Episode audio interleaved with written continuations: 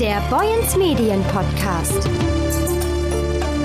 Der Wochenausblick. Hallo und willkommen, die neue Folge des Boyens Medien Podcasts. Ich bin Jörg Lotze. Moin. Ein Riesenspektakel mit Weltrekord in Brunsbüttel am Elbdeich in Sismenhusen hieß es am Sonnabend zum 14. Mal. Schmutziger Sport für eine saubere Sache. Nach vier Jahren Pause sind wieder hunderte Menschen zum Benefiz-Event Watt Olympiade nach Brunsbüttel gekommen. Vorhang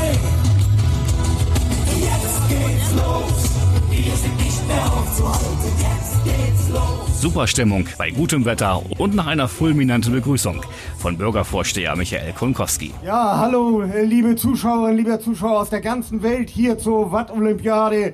Scheiß auf die Weltmeisterschaft in Amerika. Hier beginnt das Leben, hier werden Pokale geholt und hier werden Leute fröhlich, aber auch dreckig werden. Trinkt was, esst was, bleibt friedlich und dann auf los geht's los.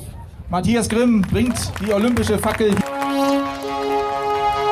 Bevor es jedoch auf die Spielfelder ging, wurde ein Weltrekord gestartet und er glückte. Die weltgrößte Schlick-Polonaise watschte durch das Watt. Kurz zuvor hatte Pastor Eddie Huhn ein junges Ehepaar getraut, das die Polonaise anführte und sich gemeinsam mit den weiteren 204 Polonaise-Teilnehmern Schritt für Schritt durchs Watt schob. Beschwerlich war's, aber erfolgreich. Der Weltrekord gelückte. Bereits der zweite, der bei einer Watt-Olympiade aufgestellt wurde, wie Wettkampfleiter Oliver Kombatski sagte. Ob Volleyball, Wattfußball, Schlick-Schlittenrennen, allesamt Disziplinen, die im Brunsbüttler Elbe Schlick ausgetragen werden. Megastimmung bei allen Wathleten und auch Gästen und Besuchern, allen voran Schleswig-Holsteins Landtagspräsidentin Christina Herbst, zugleich Schirmherrin von Watt Olympia 2022. Jede Einnahme, die hier gesammelt wird, die eingenommen wird, geht dem Kampf gegen Krebs und das ist eine super Veranstaltung. Deswegen freue ich mich, dass ich hier heute dabei sein darf. Wirklich faire matschige, dreckige Wettkämpfe. Hier zählt wirklich Eleganz, Tollpatschigkeit und äh, noch mehr Feuer mit noch mehr Dampf, dass wir weiterhin den Charity-Gedanken hier nach vorne treiben. Sei einfach happy, happy, happy, happy, happy, happy. Da musste Georg von Lieder bei seinem Live-Auftritt überhaupt gar nicht lange bitten. Happy waren sie irgendwie alle. Auf dem Deich und im Watt. Zum Beispiel Jos Reuter, ein echter Franke aus Fürth. Also meine Frau ist aus Kuden, diese tolle Aktion kennenzulernen und bei dem natürlich super passenden Wetter, weil heiß wäre Scheiß. Auch Hubert Hess hatte reichlich Spaß. Toll, die Sonne bricht durch die Wolken und äh, ich finde es immer wieder schön hier. Ich freue mich auch, viele Zuschauer tolles Wetter, tolle Athleten und rundum gelungene Sache heute Abend. Die weiteste Anreise hat übrigens Isländer Einart, der sogar beim Aufbau schon mit dabei war. Mein Name ist Einart Torlaschius. Was fasziniert dich so? Was, was magst du besonders an der Watt-Olympiade? Oh, alles. Die Freude vom, vom Spielen und dass die Leute hier zusammenkommen, das finde ich sehr schön. Bin ich auch extra gekommen. Du bist ein richtiger Fan. ja, ja. Nicht vielen darf bei einer Watt-Olympiade natürlich Mitgründer Jens Rusch. Jens, endlich wieder Watt-Olympia nach vier Jahren. Was ist das für ein Gefühl? Ja, endlich wieder Normalität, ne? Richtig Dreck und sowas. Das brauchen wir einfach hier in Dithmarschen, ne? Schmutziger Sport für eine saubere Sache. Es gibt eigentlich nichts Besseres hier nach Spitzel. Wir haben es vermisst in den letzten vier Jahren. Total. Also wir haben alle darunter gelitten. Wir waren richtig, richtig ausgezehrt. Wir brauchten das. Alle. Und wenn du dann dir das anschaust, dass du ja, ich will nicht sagen mit dem Finger schnippen, aber es sind plötzlich alle, alle die wieder da. Es fehlt nicht eine oder eine. Und alle wissen genau, wo sie zu stehen haben. Alles greift ineinander. Ein so geiles Team, also das findest du auf der ganzen Welt nicht normal. Wie gesagt, gab es auch eine echte Watt-Hochzeit. Dennis und Karin Joswig gaben sich kurz nach der standesamtlichen Trauung noch einmal am Deich das Ja-Wort. Aufregend, sehr aufregend. Ich hoffe, wir kriegen das hin, aber sag ja eben schon, wir sind guter Hoffnung, Ja, dass wir es wir auch beim ersten das. Mal schaffen. Wie lange kennt ihr euch schon? Siebeneinhalb Jahre. Ja, nein, länger. Wir Noch waren, länger? Ja, wir waren noch in der Schule zusammen. Ja, ja gut, also siebeneinhalb Jahre sind wir zusammen. Kennen tun wir uns seit der Schulzeit. Dann mal alles Glück für euch. Danke. Dankeschön. Bei den Wettkämpfen ging auch alles mit rechten Dingen zu, wie Schiedsrichter Patrick bestätigte. Das hat alles reibungslos geklappt dieses Jahr. Die Teams haben sich sehr gut verhalten. Wir haben sehr wenig zu tun gehabt. Sehr wenig Einschreiten. Lief alles sehr fair. War alles sehr gut. Das matscht so schön, der Schlickkampf mit Herz.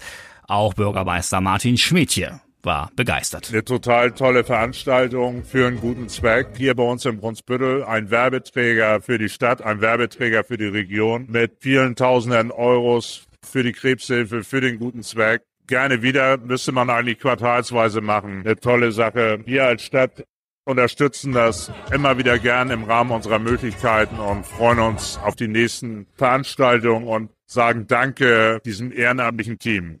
Das geht nur ehrenamtlich, man muss mit Herzblut dabei sein. Sonst klappt sowas nicht in dieser Qualität und Güte.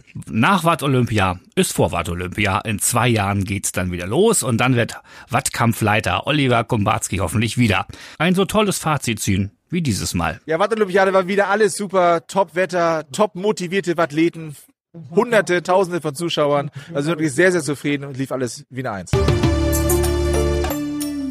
In dieser Woche werden wir in den Zeitungen von Boyens Medien, aber auch online unter boyens-medien.de über das neue IW Regional Ranking berichten. In diesem werden deutschlandweit Regionen miteinander verglichen, ihre Vor- und Nachteile aufgelistet. Und Dithmarschen hat da gar nicht so schlecht abgeschnitten. Redakteur Hans-Georg Dittmann, wir sind sogar auf einem der vorderen Plätze gelandet. Schon mal gut. Wo denn genau und was hat man da untersucht oder miteinander verglichen? Also zunächst mal, es ist erfreulich, dass der Landkreis Dithmarschen in den Top 10 von insgesamt 400 Kreisen und Städten in Deutschland gelandet ist.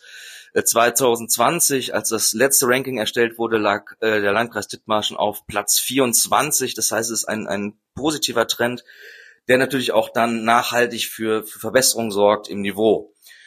Im Regionalranking des Instituts der deutschen Wirtschaft gibt es zwei Bereiche. Einmal den Niveauvergleich und einmal den Dynamikvergleich. Der Niveauvergleich ist quasi ein Ranking der Ist-Situation der 400 Städte und Gemeinde in, in Deutschland. Äh, Im Dynamikvergleich wird dagegen die Entwicklung der Kreise berechnet. Und das ist insofern erfreulich, dass der Landkreis Dithmarschen in diesem Jahr in den Top 10 gelandet ist. Und zudem erfreulich ist, dass es eine kontinuierliche Entwicklung ist, da im Gegensatz zu anderen Gemeinden oder Städten, die im Dynamikvergleich weit oben lagen vor zwei Jahren, Dithmarschen auch schon auf Platz 24 lag. Also das ist insofern erfreulich, dass dann die Entwicklung weiter anhält. Bei aller Freude über den Erfolg, wo haben die Macher des Rankings denn die Schwachpunkte Dithmarschens festgemacht? Die gibt es doch bestimmt auch, oder? Schwachpunkte kann man ausmachen, was die wissensintensiven Dienstleistungen angeht. Das kann man aber darin begründen, dass wir in unserer Region keine richtige Universität haben, sondern lediglich mit der Fachhochschule und dem Maricube in Büsum und weiteren kleineren Einrichtungen nicht so stark aufgestellt sind, dass wir hier gute Grundlagen für wissenschaftliche Dienstleistungen bieten können. Zudem sind wir auch noch schlecht, was den Anteil der hochqualifizierten Beschäftigten angeht. Da liegen wir äh, nur auf Platz 292 im bundesweiten Vergleich, selbst bei dem Dynamic Ranking. Das sieht im Niveauvergleich noch schlimmer aus. Da liegen wir gar nur auf 366. Für das Ranking wurden 14 Indikatoren herangezogen, die in drei verschiedene Bereiche unterteilt sind. Und zwar einmal im Bereich Wirtschaftsstruktur, einmal den Bereich Arbeitsmarkt und einmal den Bereich Lebensqualität. Und da hat Dithmarschen besonders gut abgeschnitten, was die private Überschuldung angeht. Da sind wir noch weiter gesunken und liegen mittlerweile auf Platz 8 mit der geringsten privaten Überschuldung bundesweit. Und wir haben eine hohe Beschäftigungsrate bei den Frauen. Da liegen wir auf Platz 20 von 400. Hans-Georg, schöne Zahlen, doch was können wir mit denen anfangen praktisch? An welcher Stelle kann Dithmarschen dieses gute Ergebnis für sich nutzen und wie? Können wir das beispielsweise in mehr Touristen ummünzen oder vielleicht sogar in mehr Einwohner? Wie können wir das Ergebnis nutzen? Das äh, sollte man erstmal als Ansporn nehmen, dass es so weitergeht, dass man sich jetzt nicht ausruht und sagt, ey, wir sind Top 10, ey, wir waren Top 24, so, jetzt können wir ein bisschen schleifen lassen. Nein, das geht nicht. Denn im allgemeinen Niveau liegt Dithmarschen immer noch nur auf Rang 282 von 400 Städten und Gemeinden. Und zwar ist der Satz von Platz 300 auf 82 enorm und auch wünschenswert und lobenswert. Nur wenn wir jetzt wieder schleifen lassen, fallen wir wieder zurück. Und da gilt es vor allem für Infrastruktur, für Schulen, für Betriebe, für Bauland. Also diese Maßnahmen müssen ineinander greifen, dass wir da mehr Ausbaufähigkeiten kriegen, zumal ja erwartet wird, dass eine große schwedische Firma demnächst hier eine Niederlassung eröffnet und einiges noch mitziehen wird, auch an, an qualifizierten Fachkräften, wo wir im Moment noch sehr schlecht dastehen im bundesweiten Vergleich. Und ähm, ja, Wenn man sich so mittelfristig mal so dieses Ziel setzt, dass man dann Ende 2020er so die Struktur ein bisschen verbessert hat, auch was solche äh, hochqualifizierten Fachkräfte angeht und die Infrastruktur verbessert, dann kann das auch durchaus nachhaltig und weiter nach oben gehen für den Landkreis Dithmarschen. Und das gilt es weiter zu, zu erhöhen und zu halten, denn mit dem, was auf uns zukommt und wie wir hier strukturiert sind, das heißt Infrastruktur, sei es Schulen, sei es Arbeitsplätze, sei es Wohnraum, da gibt es viel zu tun, aber die Dynamik zeigt, dass hier noch einiges möglich ist. Und da gilt es nun, dass alle Institutionen, alle Player zusammenhalten, zusammenarbeiten und die Region weiter nach vorne bringen. Lesen Sie den ausführlichen Bericht von Hans-Georg Dittmann in den kommenden Tagen bei uns. Bleiben Sie insgesamt dran an unseren Zeitungen und unserem Online-Portal. Da kommen noch sehr viele interessante Themen diese Woche auf Sie zu. Apropos diese Woche. Am Freitag hören wir uns hier an dieser Stelle wieder mit dem Freitag-Podcast. Redaktion heute Hans-Georg Dettemann und meine Wenigkeit. Ich bin Jörg Lotze und wünsche Ihnen eine tolle Woche. Bis dann.